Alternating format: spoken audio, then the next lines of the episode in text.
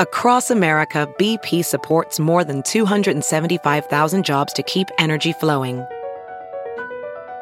Jobs like updating turbines at one of our Indiana wind farms, and producing more oil and gas with fewer operational emissions in the Gulf of Mexico. It's and, not or. See what doing both means for energy nationwide at bp.com slash investing in America. Have you heard you can listen to your favorite news podcasts ad-free? Good news. With Amazon Music, you have access to the largest catalog of ad-free top podcasts included with your Prime membership. To start listening, download the Amazon Music app for free or go to amazon.com slash ad-free news podcasts. That's amazon.com slash ad-free news podcasts to catch up on the latest episodes without the ads. All with ads.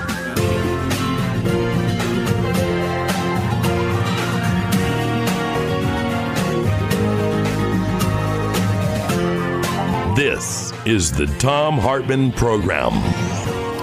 Well, there's news flying sixteen ways to Sunday, every different direction. The United States Senate is holding hearings right now on the insurrection in uh, on January sixth. The Senate Homeland Security Committee, chaired by Gary Peters of Michigan, and the Senate Rules and Administration Committee, chaired by Amy Klobuchar of Minnesota, Um, both uh, previous guests on this program on numerous occasions are, are digging into what happened on the sixth, and we will be carrying much of that live on this program. I do want to cut away from that for just a moment, though. First, uh, Representative Bill Pascrell Junior is on the line with us. He, he's a, a member of the United States House of Representatives, represents the ninth District of New Jersey. He is the chair of the House Ways and Means Subcommittee on Oversight. His website, Pascrell, P A S C R E L L dot house dot gov. You can tweet him at Bill Pascrell, is on the line with us, and he's part of the group that's looking into Trump's tax returns, if I have this right. Representative Pascrell, thanks so much for joining us today. What is the consequence in your mind, or how consequential was this Supreme Court decision yesterday saying that, yes, in fact, the tax returns of Donald Trump and all the associated bookkeeping and things that go along with it, including communications, can be turned over to Cyrus Vance, the, the district attorney of New York? And how is that going to affect you guys in the work you're doing? Well, it's interesting. There are a number of cases, Tom, and hello, and thanks for having me on. There are a number oh, my of pleasure. cases. I've been on this. I've been on this for uh, years. Uh, some might say I'm a slow learner, but when I get my hands on something and I believe in it, I'm going to stick with it. And you and you and you're going to face face victories, and you're going to face defeats while you're after the truth. And I stayed with this through nineteen resolutions on the House floor and on the floor when we had our Ways and Means Committees many times. And those resolutions all pointed to transparency. We've had the, the president since Nixon provide for us their tax returns. Very few problems since Nixon put up a barrier. And since Nixon, uh, remember, said, you know, the government has the right to know if the president's a crook. Well, thank you, but we have a right to know because we want to avoid conflicts of interest. We want to avoid different situations that have occurred because of one's private life, one's business life. We're not out to simply peek behind the covers here because that's not our objective, and I can speak for myself. That certainly wasn't my objective. When I started this out, Tom, four years, five years ago now, on November the nineteenth, twenty seventeen, when I started out with this hearing, having those hearings through the uh, Ways and Means Committee, I went first to the chairman at the time. The Republicans were in the majority, uh, Kevin Brady of Texas, and asked him, let's do this together so I can't be accused of, and Democrats can't be accused of, trying to make this a partisan issue. Your guy said he was going to give us these, and he said he had an audit, and he couldn't give us these. And that audit is still going on, Tom. So it's really B S when you look at it objectively. And I think that's mm-hmm. what the government needs more of, transparency. That's what we need. So we know who our public officials are, and we know if they're scheming in private to make to enrich themselves. And that's what much of what his four years was about Trump enriching himself and his family and his corporation. So oh, he bragged about that during the primaries. Excuse me. Right. He, yeah, he said, I'll, I'll probably be the first person to ever run for president and make a profit doing it. And he meant it. He meant it. Yeah. There's no two ways about it. And now the Supreme Court has ruled, we waited for a long time, that the case in New York, and, and by the way, Tom, as an aside, on February the nineteenth, twenty seventeen, the famous year of the hoax of tax cuts and spreading them around to everybody, which was a joke. Talk about hoaxes. The president used that word more than anybody I ever known. And it was the biggest hoax we've ever seen. And they were turned out of office, remember, twenty eighteen. We need tax fairness. We need people to pay what's what really they should be paying depending upon their assets and their income. And we got to know for our president, if he doesn't have any secret deals with other foreign countries and companies in foreign companies in foreign countries. And we have every right to know that. And there is a law in the tax code, sixty-one oh three A, A to F. There is a law that states very specifically that there are three committees in the Congress that can ask for these tax cuts, not only from the president, but from anybody in the executive branch of government, going back to the Teapot Dome scandal incident, which happened in nineteen twenty-four, which said that there are these three committees that can ask for the members of the executive branch of government for a reason, and then they can vote together if they give that they get that permission to get the taxes to make them public. That's another. That step. was because of the Teapot Dome scandal back in the day. Yeah, that's what came out of that Teapot Dome scandal when Secretary Fall, who was Secretary of the Interior at the time, was making his own private deals with public lands in Wyoming. Yep. And he was caught. Or Democrats were involved and Republicans were involved. They were going to have a party, I guess, on these on the oil reserves uh, in naval uh, territory, the United States Navy. That's that was probably the biggest scandal in the history of the country. This will be even bigger. I, I made that prediction many many moons ago. So yeah, I think you're right. This was in New York. I said on that day that we're going after the tax returns that the states have a, probably a quicker chance or a better chance to get the taxes because they have they're not under federal rules, the courts themselves and what their laws are. As long as they're not in conflict necessarily with federal law, that they can get yeah. these things even quicker. So that's Representative what Pascrell. Uh, forgive the interruption, but we're going to hit a hard break here in about a minute and a half. Um, you are the chair of the House Ways and Means Subcommittee on Oversight. Are are you going to? Is yes, your sir. committee going to be one of the committees that's going to be looking into Trump's tax returns? And and and and how how is Congress going to deal with this? Well.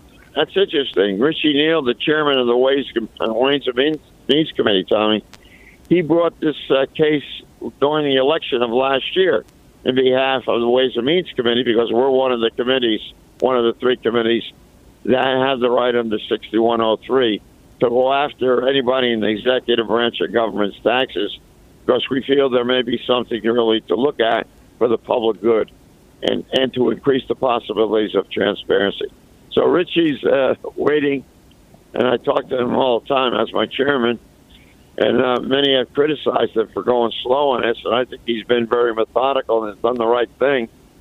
And I've been the big mouth about it, but, I mean, Richie has been right on methodically as our chairman. And, I, you know, he's waiting for the courts uh, to decide whether or not uh, certain obstacles that have been put in the way by Mister Trump are going to be set aside because they're meaningless and frivolous. So I'm waiting for our case to come forward, too. But I said that the states were going to have a good chance, and here they are. Yeah, there you go. Yeah, in fact, that, I mean, it's coming out of New York. Representative Bill Pascrell Junior, the congressman representing the ninth District of New Jersey, chair of the House Ways and Means Subcommittee on Oversight, pascrell dot house dot gov, Twitter, at Bill Pascrell. Representative Pascrell, thanks so much for dropping by today, and good luck with your work. It's an honor, Tom. Keep up. You keep Thank up the good work. I'm up in Jersey, Thank but I know all about you. Thank you, sir. This it's great talking with you. Thom Hartmann Program. Congressman Bill Pascrell. We're going to now rejoin the uh, Joint Homeland Security Committee and uh, Senate Rules and Administration Committee's hearings into what happened on January sixth.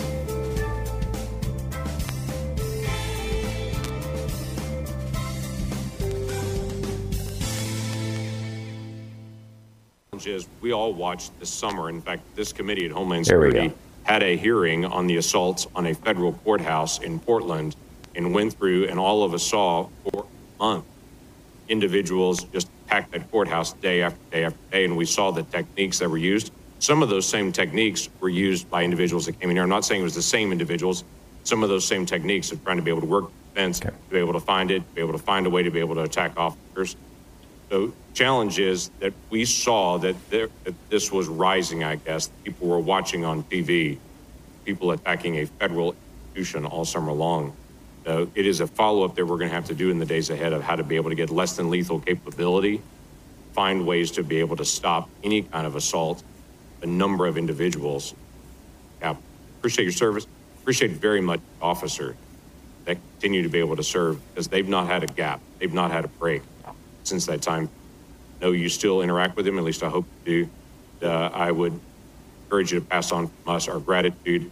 We're all looking at this as a hindsight twenty twenty, saying, why couldn't you read the tea leaves uh, at this particular scrap of intelligence that came in the night before? None of us saw it. Uh, so we're grateful for the service they continue to do, and let's find the lessons we can learn. No, the Board of Congress, they're, they're a hell of a... Okay, thank you, Senator Lankford. Next up, thank you for your patience, Senator Carper. Yeah, my, my this is Senator that. Carper, uh, Democrat Contee from Delaware. Former Delaware. Governor of the First State of Delaware. For eight years, I recall numerous instances in, in which I uh, called on the Delaware National Guard in emergencies. They could have been the floods, blizzard, ice storms, drought, you name it, more. Uh, I know the importance of uh, the valiant work that our citizens have done decades in the First State, other states around the country. As we have learned, in contrast to every other state's National Guard in the country, the D C National Guard operates differently. From the highest level of the federal government, uh, we just uh, that that just not have to take place in other states. So, real hindrance to us in terms of response, the ability to call them up. Thanks, uh, thanks for that response. Could you just take a minute to share with us your thoughts on whether having the uh, D C National Guard under the command of a mayor or even a, a governor of a neighboring state might help the, the D C Metropolitan Police coordinating with federal authorities to better protect the city and its citizens, and uh, along with uh, federal installations during assault like the one for the city? Yes, I think I think we certainly uh, should. Um, we found we know even on that day on January the sixth, prior to any movement of the National Guard from the assignments that they had been given, the traffic posts. Uh, again, that required approval at the highest levels of the federal government, to Secretary uh, the Army and Secretary of Defense, in order to just move the National Guard or change of mission in essence. So, uh, yes, I think that that should certainly be something that falls under. You're listening to Thom Hartmann. Senator Carper of Delaware uh, interviewing. Your testimony. We are listening to Senator Carper of Delaware interviewing the uh, chief of police for the uh, city of, De- of uh, Washington, D C. Or rather, a lack of actual intelligence that would have allowed the U S or the Capitol Police to properly prepare. As I was looking through Mister Stinger's testimony, and former Sergeant at Arms for the U S Senate, he states, and I want to quote, he says, "The sharing of information and resources is paramount for success." That's it. That's his quote. I strongly agree with that statement. Uh, Mister Sund, uh, what went wrong leading up to January sixth with regard to gathering and sharing actual intelligence? Why do you think the likelihood of a truly devastating attack was so badly underestimated, Mister Sund? I think as you uh, start to hear some, some of the federal agencies on the investigations that are on, They're finding evidence that this was a coordinated attack uh, that had been coordinated among uh, numerous states sometime in advance of this. That's the information that would have been extremely helpful for them to detect some type of level of coordination that would have given us the in indication that we're going to see more than just a may become violent, may be inclined uh, to violence uh, type of type of preparations. You look at it now, you see, you know, knowing what occurred, you see what type of resources were brought to bear around the uh, around the Capitol. That type of information could have given us uh, efficient advance warning plan for of an attack. The great uh, Paul Newman movie, uh, Cool Hand Luke. I'm lying, you probably, a lot of people, certainly in my generation, remember what we have here is a failure to communicate. I was right at the end of the film. What, what we have here is a failure to communicate. Uh, do we have a failure to communicate here? Where, where and uh, I'm not one who's crazy about like pointing fingers and signing blind, but to whom do we assign that uh, failure to communicate? I believe that question's for me, sir. What I what I look at is, you know, we have a process for communication. And being a consumer of intelligence, I look at it more of, you know, we're, I think there's a, a failure of having a wide enough lens, look at what are the current threats that we're facing uh, in, in, in a nation uh, now from some of the domestic extremists. I think the communications processes are there. They need to be worked on a little bit, but I think the intelligence community needs to uh, broaden its app. What flex? We now know in, in retrospect that the, the, uh, the gathering on uh, Uh, the the rioters on January sixth didn't begin on January fifth or the fourth or the third. It started like weeks before, and uh, was fomented and encouraged, as as we now know, by by among others our our, our president. And somehow that uh, all of that work and all the intelligence that was gathered by the F B I and other Homeland Security never got it. Found its way to people who right here in D C could have used it the most, have uh, avoided the tragedy of January the sixth. Thank you. Our the, our thanks to uh, particularly the the officers of the Capitol, U S Capitol and others who joined them in trying to protect us in this Capitol on that, that day. I know um, we have uh, several members ready to go, and we uh, want you to go uh, as quickly as possible, but there's been a request from our witnesses who've been here a long time. We could uh, give them a five-minute break, and we will reconvene uh, five-minute question. We will recess for five minutes. So the committee just took a five-minute break, and you know, it's it's been pretty amazing. I was astonished to hear Ron Johnson, of all people, you know, the, the biggest apologist for Trump and, I mean, just all Trumpism and all that, all this other kind of stuff. I was just astonished to hear him say, I want to hear all, I want to see, see all these people prosecuted to the maximum extent of the law. Um, apparently, you know, the memo has changed. And, uh, you know, it's, it's pretty astonishing stuff. This is supposed to be a five-minute break, so presumably at the other on the other side of our of our break, which is coming up in about three minutes, we will be continuing the hearings. We'll we'll see. My uh, op-ed that I published this morning over at tom hartmann dot medium dot com is all about Republican lies, basically how the Republican Party needs to be uh, thrown into the dustbin of history because of all the lies they've told us. They lied to us about COVID. My best friend nearly died from it. You know, it's this old joke on the internet. Why is it that America can land a helicopter on Mars but can't keep power on in Texas? Well, because the scientists run the project on Mars and the Republicans run Texas. You know, Reagan lied to us about AIDS. We've seen this before, by the way. There was this Order of the Star-Spangled Banner that took over Massachusetts. They were called the Know Nothing Party. But they lied to us that COVID was like the flu. They lied to us about voter fraud. They lied to us about trickle-down economics. They lied to us that student debt builds character. They lied to us that America has the best health care system in the world when tens of thousands of people die every year for lack of health care and we have the worst infant and maternal mortality rates in the world. They lied to us that guns keep us safe when rea- in reality they produced an epidemic of sh- school shootings and suicides. They lied to us that tax cuts for billionaires and big corporations help out the little guy. They lied to us that unions hurt working people. They lied to us about global warming. I mean, it goes on. To the Thom Hartmann program. So we'll see, you know, how the hearing is going on the other side of this break. And uh, otherwise, uh, you know, we'll, we'll be taking your calls as well.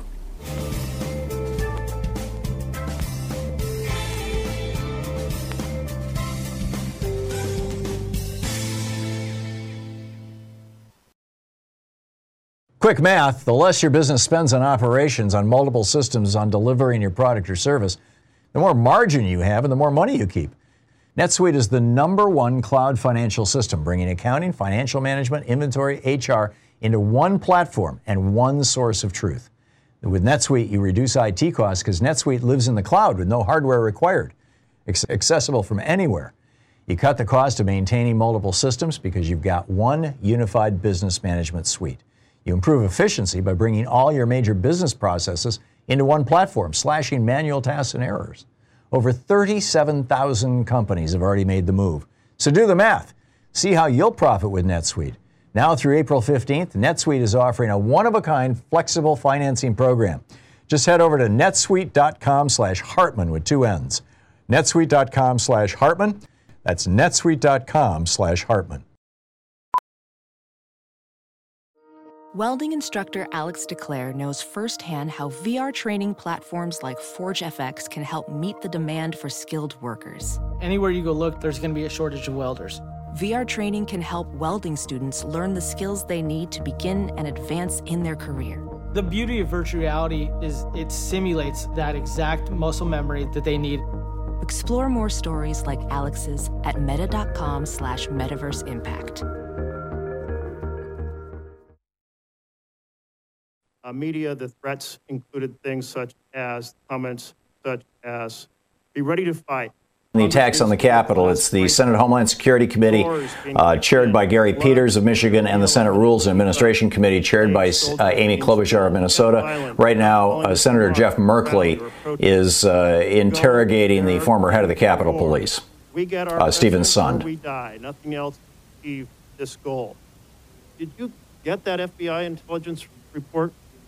Address that right when we started. The United States Capitol Police Department did get that report. I was just advised of that in the last twenty-four hours.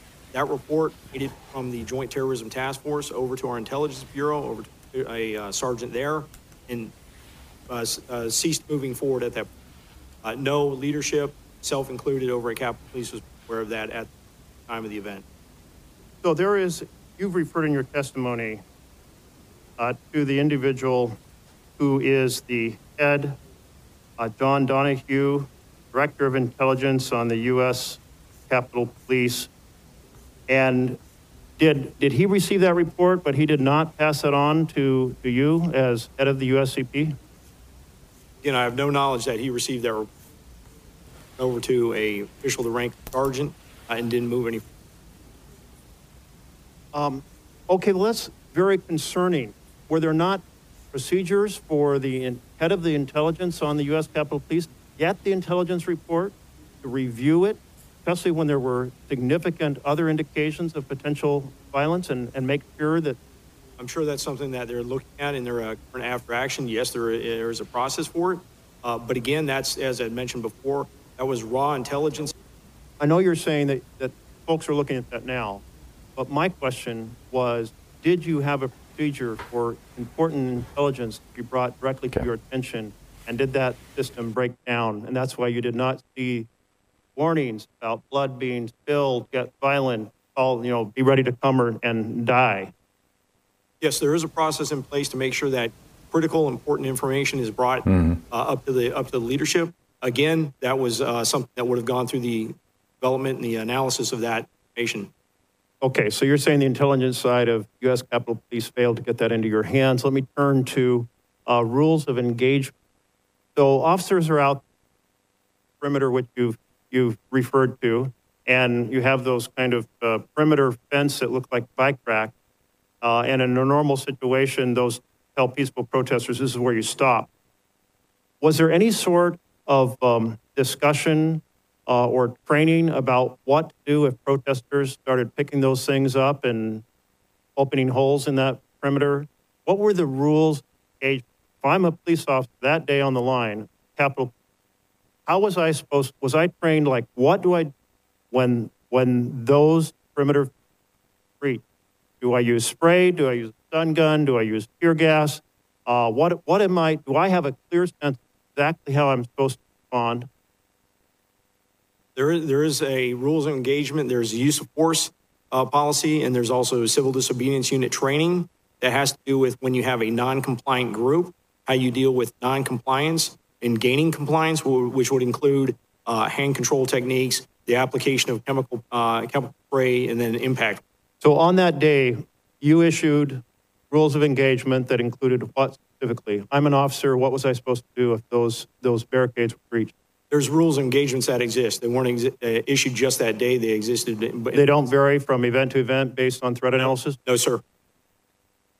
So that perimeter could got larger, which meant police officers spread out over larger areas. Once breached, what are the directions to the police uh, on the team to be able to retreat to a defensible point? So what we had is we had what's called a system established. You have an incident command for both the exterior, the resources on the exterior of the building that would provide those um, officers, those C D U units, with specific directions on where to go, what's the next step, Upper West Terrace, which I believe which is what they were told to do, uh, as well as an incident command system inside the building handling the session. So I'm out on the, the, the plaza. The crowd forms past me. I have an assigned place to go to retreat to that is defensible. The incident commander would be providing direction to field on what, where to retreat. So no, no advance information. And how do you avoid the situation of those who are guarding a door, closing and locking the door, and leaving police officers stranded outside of that locked perimeter? So your question, how do you prevent that? Is that what you're saying? How do you prevent that? There aren't, if you've got folks who are guarding a door and protesters are trying to get through it, so they're trying to lock that and prevent it, and there isn't a pre-plan how to deal with officers who are stranded outside of those doors, how's that handled? Have, do you have drills on that? Have set instructions on that? Again, that's something I would look for the on-site official, the on-site incident commander, to provide those officers with directions where to uh, relocate. Okay, let me put it this way. Have you ever held a drill to respond to this, this situation where a crowd pushes past the exterior barricade? Not not this level of uh, situation, no, sir. To what level have you had such drills? We've, we've done uh, various exercises with people, you know, um, activities on the grounds during civil disobedience training, how to handle uh, riotous groups. Okay, thank, thank you. I'm going to turn just seconds left to our, our former Sergeant of Arms for the, the Senate, Mister Stenger. Uh, at the time that the we were in the in the Senate chamber and the protesters, the rioters, uh, reached the uh, perimeter of the Senate, Uh, there was a very quick rush to try to lock doors, and there's there were people searching for how do you lock these, many entrances on the balcony. Have there ever been any sort of a drill uh, with the Sergeant of Arms team or with in partnership with Capitol Police on how to secure the doors uh, to the chamber as a last point of defense? Uh, yes, sir. They, at least once a year, they hold a chamber action drill, Uh, where they would work together with the uh, Capitol Police, uh, the doorkeepers, to do a lockdown, so they know how to when when they should lock down. And it, so that is done as an actual drill where people have to run, get the keys, lock the doors, know what doors they're supposed to guard. Are they supposed to guard them from the inside or from the outside, and so forth? Yes, sir. That's and when was the last such drill of that nature? Uh, I'd have to. I'd have to go back and check, try and do it once a year. I think I'm out of time, and I thank you very much to the chairman. Is Senator uh, Senator Scott recognized? That was Jeff Merkley. Now uh, Senator Tim Scott of uh, what is it, South Carolina or North Carolina, is uh, up. For your hard work. Were you the only one involved? Sergeant at Arms involved? I, I I believe so. I'd have to go back and pull that information. We were working on a number of different uh, aspects of it at the time. But I had my general counsel as well as our operations working on the request coordination with. What was the what was the purpose of the original um, National Guard that came put up? What was the re, what was the rationale? What was the threat assessment? So when just to make sure I understand, you're talking about the National Guard that came sixth? No, the the prisons that stayed after. Oh, the one that stayed after. Um, so what was the the, the threat what assessment? Was the, what was the threat assessment? Why? Why was it set up? They would now months on end. Well, again, beyond you know, uh, the eighth Again, you know, my, my departure date was the eighth, so the information I have is up until the eighth. Uh, it was based, they were putting him in place based on the mass insurrection that we had on the sixth. Uh, I wasn't aware of any additional in, in intelligence at that point about possible um, violent extremists regrouping, staging another attack. So, so you haven't you haven't seen anything that uh, that would give us a threat assessment now that we have a concern that we need to have the National Guard. So my error. I thought this was Tim Scott. It's Rick Scott of Florida. No, sir, I, uh, uh, asking the questions. We're going to hit a break here in a half a minute. Anybody else that's that, uh, any of the others that are here to testify? Do you have any? Uh, you have any threat assessment? Being the reason that we have the National Guard here today.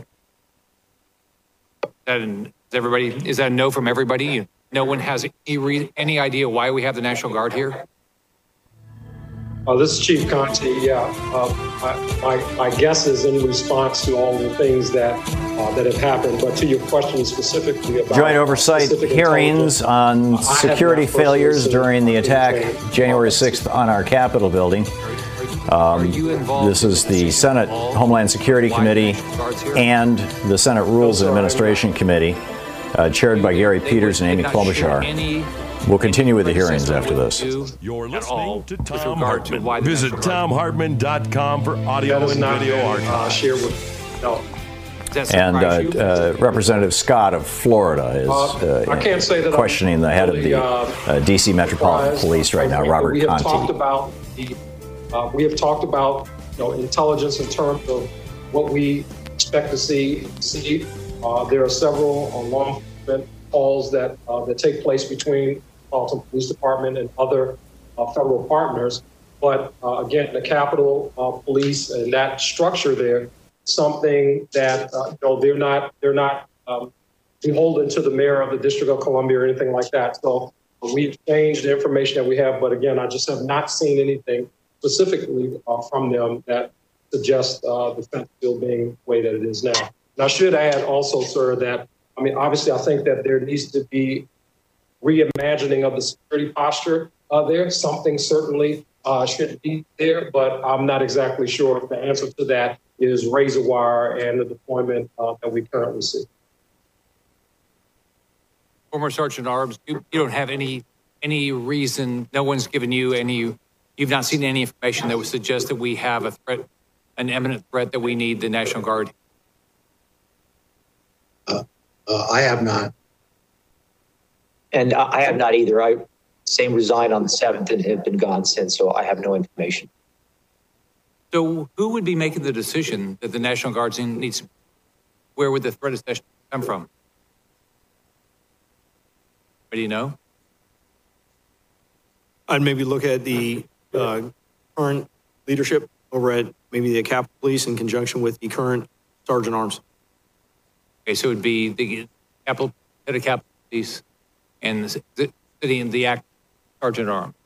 Uh, that is correct. They, for, to give you the current information on that. And would they coordinate with uh, the Metropolitan Police?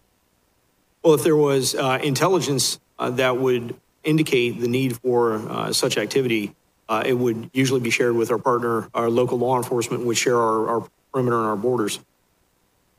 And if there was a threat out there, would that be public? Would would there be some public information that they would put out normally? Uh, again, that all has to do with the nature of the threat, the threat, the classification level of the threat. But again, that would be uh, shared with law enforcement within the District of Columbia through through the joint T, uh, J T T F as well as the uh, executive board for the J T T F. I mean, I'm just, I'm just flabbergasted that, that not you don't know now, but that there's no public information about why we have all this, all these National Guards here. I mean, does that surprise you? Uh, it's, it's a significant uh, security deployment. Again, I believe it's, it's based on the, the facts of what they, they've seen. You know, hindsight being what it is, um, it, it's the facts of what it, what occurred on uh, January sixth, unprecedented insurrection. Thank you, Mister Thank you, uh, Senator Senator Hassan. Uh, you're recognized for your question. Thank you, Mister Chair, and uh, thanks to all of the witnesses for being here today. Uh, I especially want to take a moment to acknowledge. This is Senator Maggie Hassan of New Hampshire, Democrat. Police, law enforcement, and other employees of the Capitol who bravely worked to protect our democracy on January sixth, and who have done so much work to restore our Capitol since that day. I also want to thank all of the families of our law enforcement and uh, Capitol Hill staff uh, for what they went through watching this unfold real time. I want to start with a question to uh, Chief Contee, if I could. Uh, Chief, Washington, D C is obviously no stranger to large assemblies and protests. So what is the standard pro process for protests in Washington, D C when it comes to interagency coordination and information sharing? And following the events of January sixth, what recommendations do you have for improving coordination and information sharing? Thank you for the question. Uh, there are several dis discussions, uh, meetings that take place between the municipal police department as well as a federal uh, partner. Right now, Robert Contee, uh, who is the uh, head of the, or the acting chief of the D C Metro Police, is being questioned by Maggie Hassan, who is the Democratic senator from New Hampshire. Here is uh, Mister Contee. Metropolitan Police Department, U S Park Police, U S Capitol Police, uh, U S Secret Service.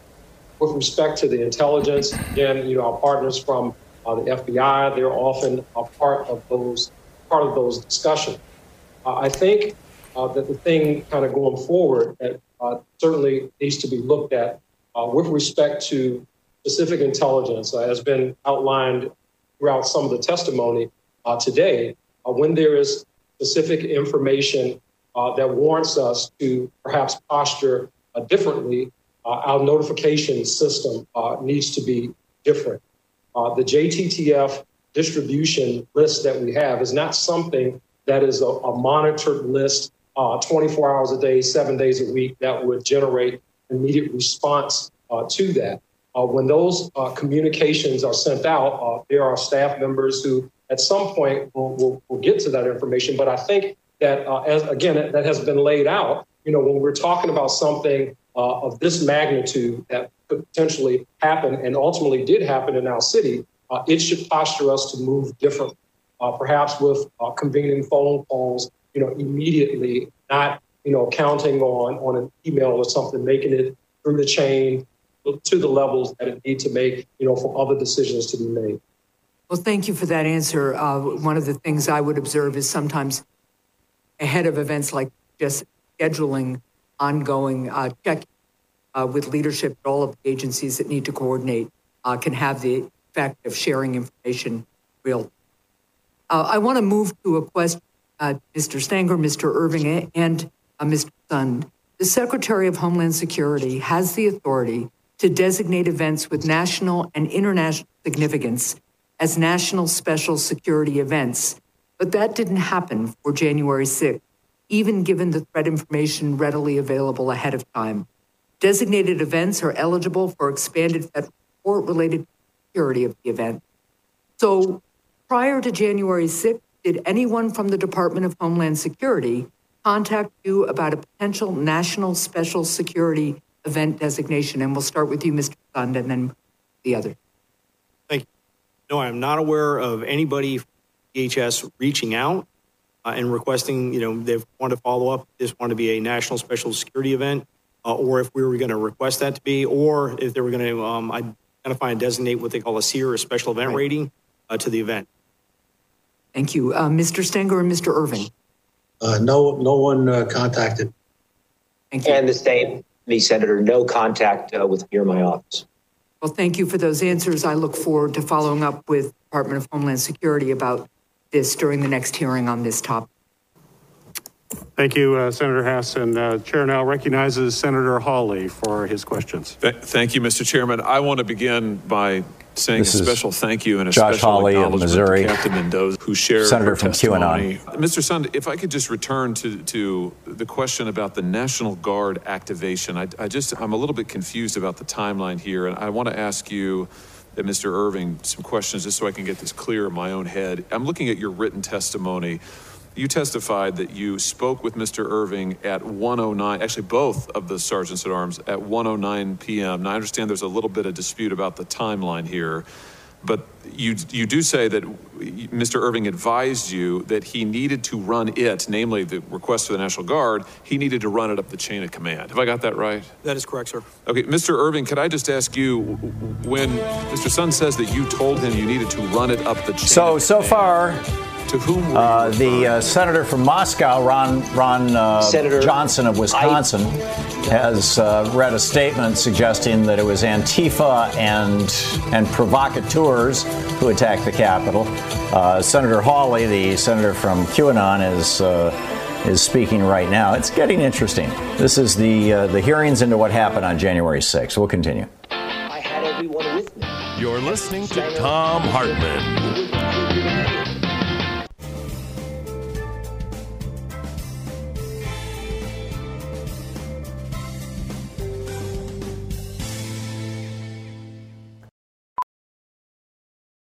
Welding instructor Alex DeClaire knows V R training platforms like ForgeFX help students master their skills. There's a big learning curve with welding. Virtual reality simulates that exact muscle memory that they need. Learn more at meta.com slash metaverse impact.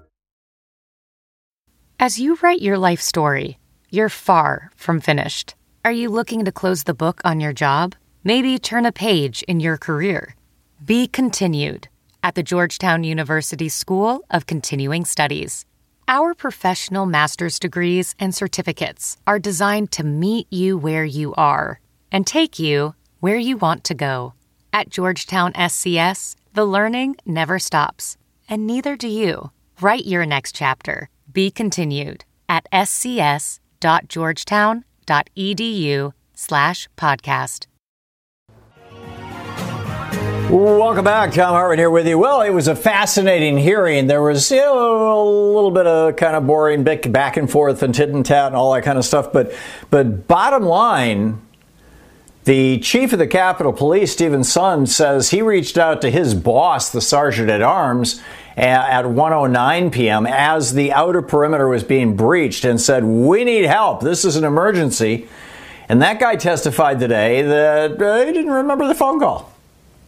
He's a former Secret Service guy. I don't remember the call. Somebody's lying. Something's going on here. Something's going on that's bigger than just what it appears on the surface. There's a lot of unanswered questions.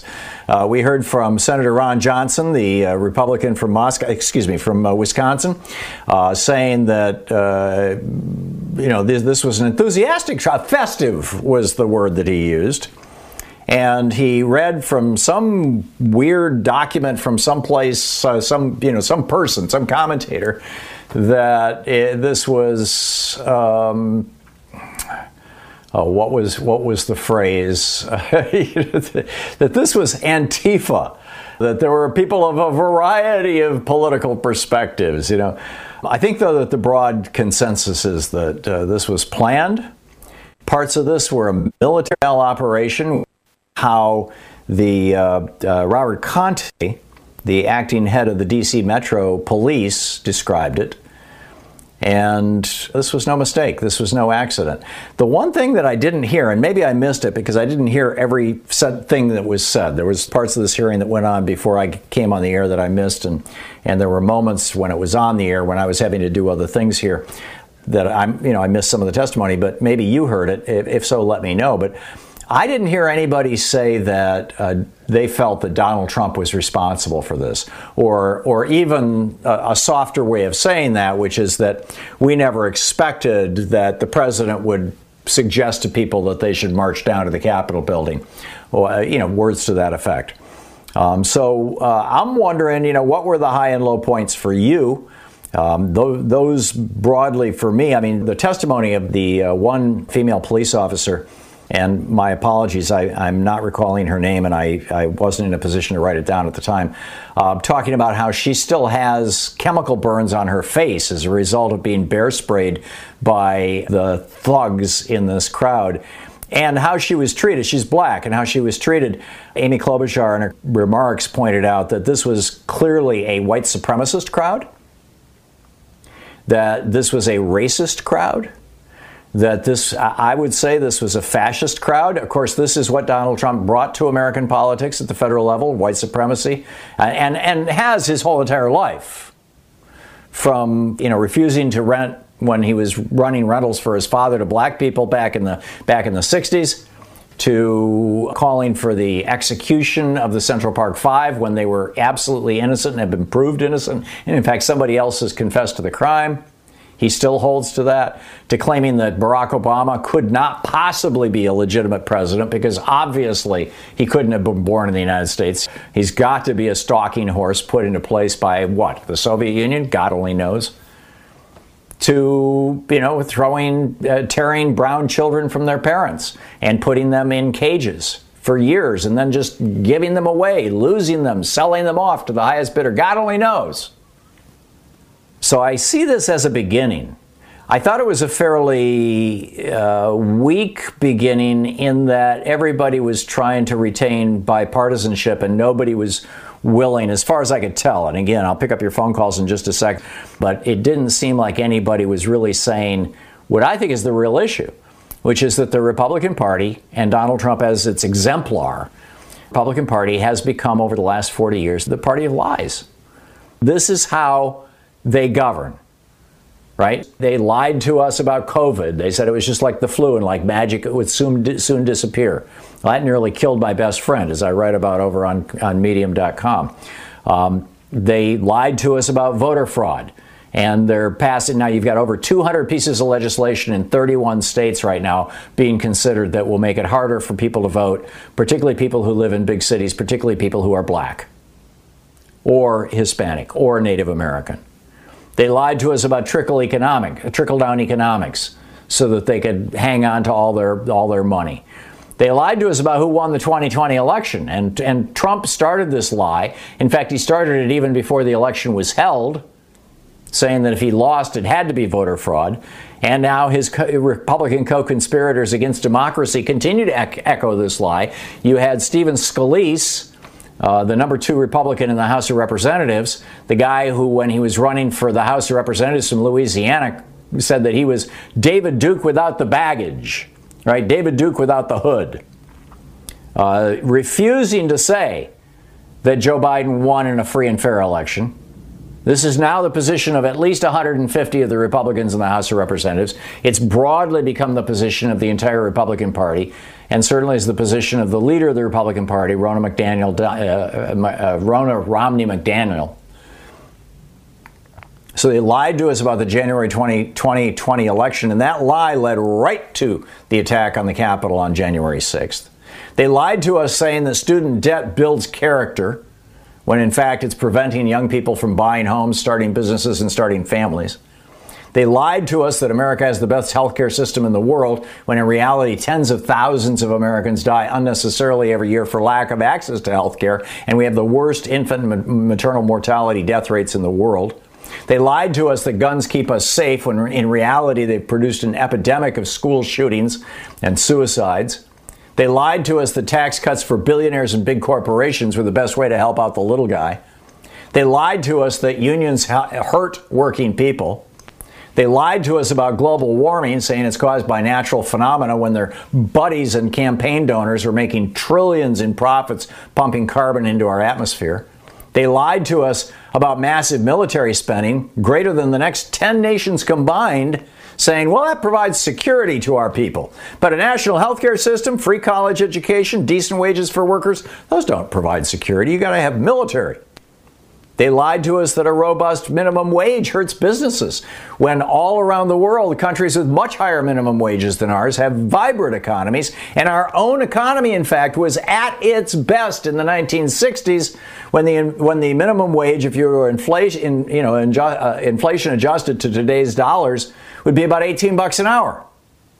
They have brought us lies that have amplified racism. They have brought us lies that have amplified misogyny, the hatred of women. They have brought us lies that have impoverished our working class over forty years. They have brought us lies that have brought us a dirtier environment. They have brought us lies that have seen our public lands being sold off to their donor cronies in the extractive industries, in the mining industries, in the oil, coal, and gas industries. And they have lied to us in a way that has left an entire generation, I'd say two generations now of young people, the two most recent generations, paralyzed by student debt. And then on top of that, this big lie about COVID has led to one half million dead Americans, more than all the people who died in World War One, who died in World War Two, who died in the Iraq War, who died in the Vietnam War, who died in the Afghanistan War, who died in the Grenada War, who died in all our little wars, you know, in Libya, you know, our uh, illegal wars during Reagan, in Honduras and El Salvador and Guatemala. Add all those dead Americans together since the beginning of the twentieth century. And Donald Trump's lies about COVID and his Republican co-conspirators who continue to pitch these lies, like Kristi Noem, you know, the governor of South Dakota, have killed more than a half a million of us. This is the Thom Hartmann Program. Anyhow, enough of my rant. We'll pick up your phone calls right after this.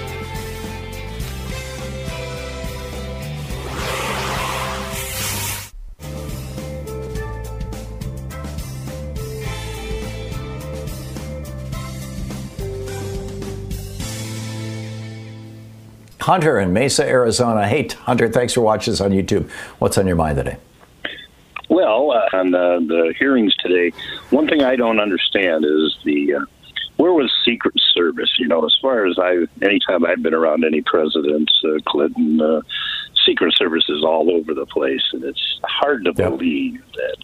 And then I never hear him ever mention Kamala Harris, where was she at and what happened to her? You know, it's all about the vice president, and I find it really hard to believe that they let that that crowd get that close to the vice president. And so to me, it, you know, once again, I don't want to sound like a conspiracy theorist, but it, it does sound like it was set up to happen that way, you know, as far as the police and protection being all set down. Well, that was another uh, thing I didn't hear, Hunter, and I was waiting to hear somebody bring this up, and, and I, I know these hearings are going to continue as time goes along, but I want to know why Donald Trump put Christopher Miller in charge of the Defense Department after he lost his job, after Donald Trump lost the election. Why did he put Chris Miller in charge of, as the, sec- the acting Secretary of Defense? And then why did Chris Miller issue this memo saying that you may not defend the Capitol to the D C National Guard without my specific, you know, permission? You may not give helmets or tear gas to the Capitol Police. You may not assist them in any kind of police function. You may not help them arrest anybody. You may not assist them in crowd control. I mean, the memo's out there. You know, I've I've published a, a copy of it. It's a, no, not only is nobody disputing, it's now been authenticated. You know, why was nobody saying, why was this stand-down order issued by the acting Secretary of Defense, the guy that Trump handpicked to put in there after he lost the election? You know, I, it stinks to me, Hunter. Yeah, yeah, yes, it does. And uh, that's why, and the way Trump just automatically said January sixth, be there, it'll be wild. And I mean, the minute he said that, I was watching T V. The minute he said it live, and I knew what he meant, and I knew what was coming, and it and it, and it all came true. And um, yeah, and so that makes me uh, very suspicious. And when you hear Ron Johnson sit there and try to turn it around and blame it on Pelosi, and it's an inside job that way. No, that's just, you know, double speak. You know, that guy is yeah. so sad. Well, Ron Johnson has been amplifying, you know, foreign propaganda, Russian and other uh, foreign propaganda, totally. to, as far as I can tell, his entire career. Yeah, yeah. He came into office just getting rid of Russ Feingold, and all the Koch brother money and everything yeah. was to do that. Because Russ Feingold at least yep. was trying to do campaign finance, one of the best senators ever. And it's so sad. Uh, another thing, when you go back to the stuff you're talking about, besides the hearing today about the Republicans and the forty years, if people will really go back in history and look at the connections of Alan Dulles and uh, J. Edgar Hoover, and then how you look in the past and see what they really were about. You know, you're right. forty years, these guys have been lying to us. Conspiracy theory was yeah. the coined phrase yeah. by Alan and, Dulles. And, and longer in some ways. Yeah, oh, of course, longer. Yeah, yeah, it was, yeah. It was before. Uh, yeah. Yeah. Uh, anyway, we go on and on. But no, thank I'm, you I'm, I'm with you. Hunter, I'm sorry we're out of time, but I got to run. Yeah, thanks for the call.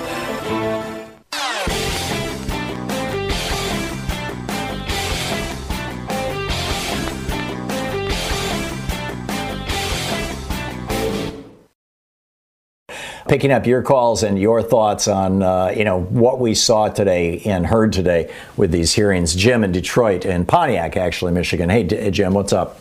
Thank you for everything you do. Uh, a couple of other callers in previous shows have, have uh, alluded to the fact that Mike Pence, being the vice president, also has a contingent of military with him that carries the football, a second football.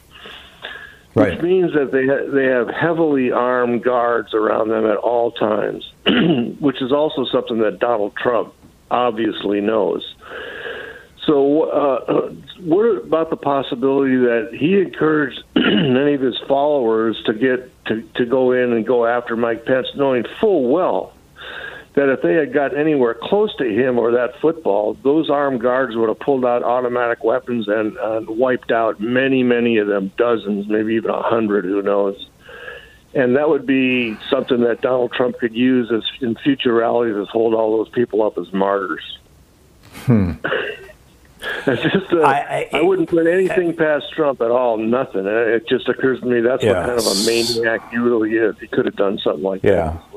Same here. I, you know, it, it certainly appears that Trump, well, I mean, we knew. It was not a secret. It was it was on live television that, that there was a gallows outside the, the Capitol building, that people were looking to hang Mike Pence. Um, Trump had to know that. You know, there was lots of intelligence inside the building. There are cameras and microphones everywhere in the Capitol building. He's president of the United States. If he didn't know what was going on and what these people were thinking and what they were planning and who they were going after, um, well, I just don't find it credible. I don't find it possible. So the idea that he actually thought if his mob killed Mike Pence, that might be the ticket to his continuing as president for another four years. I don't think it's so far outside the realm of possibility. It's not something that, you know, mainstream commentators are fond of pointing out, but they allude to it kind of in metaphor frequently. Um, so, Jim, I'm with you. Thank you very much for the call. Michael in uh, Cocoa, Florida. Hey, Michael, what's up? Uh, hi, Mister Hartmann. Uh, my question is, the sergeants of arms of both the House and the Senate testified today.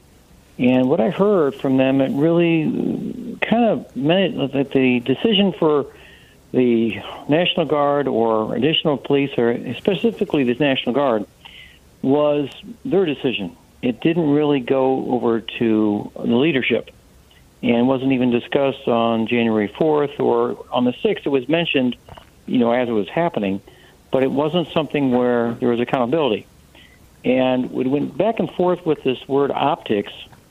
And I'm just wondering what your thoughts were. Do you think that McConnell or or Nancy Pelosi uh, knew about these requests for additional security? Or, you know, where's the accountability? I mean, I hear this theory that you're thinking that the acting Secretary of Defense had a stand-down order and somehow this infiltrated down to the military, to the National Guard not to get involved, to whatever generals or whatever. But I'm just looking at the House and protecting themselves, knowing that they've got this, you know, several thousand uh, mega rally out there, and that when you watched it, it wasn't that many uh, police along the perimeter. I mean, they were like one or two deep right. with those bicycle right. stands. So I just, it looked a little weak as a, as someone trying to be looking this critically, and then to hear the testimony mm-hmm. today, you say, okay, these they looked credible, they looked honest. But it seems to me after nine eleven, for all the fortification that that city went through, that there would be more than that, and that only those three or four uh, gentlemen were the ones in charge of the entire security, and it didn't go. So are we are we looking, are we being told, look over here and not look at Nancy, or look over here and not look at McConnell? Is that what this is all about? Well, both Nancy Pelosi and Mitch McConnell were calling everybody they could to get security. And and by the way, Kevin McCarthy, the leader of the Republicans in the House, called Donald Trump himself and begged for help. He said, they're smashing the windows to my office. They're coming to get me. And Donald Trump said, well, I guess they're more upset about the election than you are, Kevin.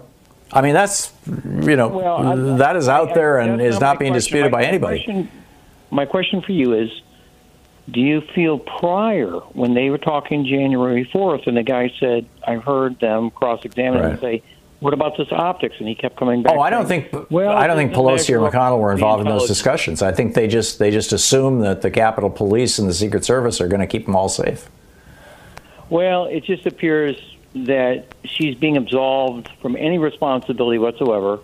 And then we're hearing Nancy Pelosi. Uh, yeah, I don't think she has any responsibility whatsoever here. She's not in charge. I mean, you know, yes, she has oversight over the Capitol Police, but. You know, you hire a police department and then you assume that they're going to do their job. Michael, I'm not willing to blame this on Nancy Pelosi. Jim in Minneapolis. Hey, Jim, you got thirty seconds. What's up? Um, I was wondering if, if they also have to safeguard against a Valkyrie type operation where, you know, supposedly Trump has this rally, but he also calls out the National Guard on his side.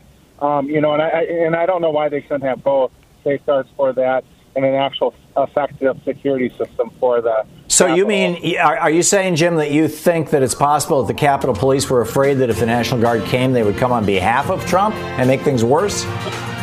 I'm just saying that you have to have safeguards, so that's not possible. Right. Like, like, uh, right. like they did when they when they assassinated Hitler. A big part of that was Valkyrie. Was, yeah, uh, no, I, I get it. I get it. We need to dig a lot deeper in this. Jim, thanks for, for your call. And thank you for being with us today. We'll be back tomorrow.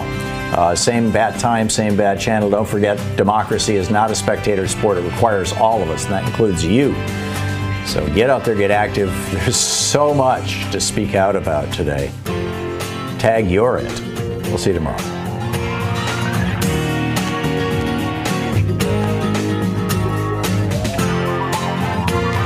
You've been listening to Thom Hartmann. For audio and video archives, visit thom hartmann dot com.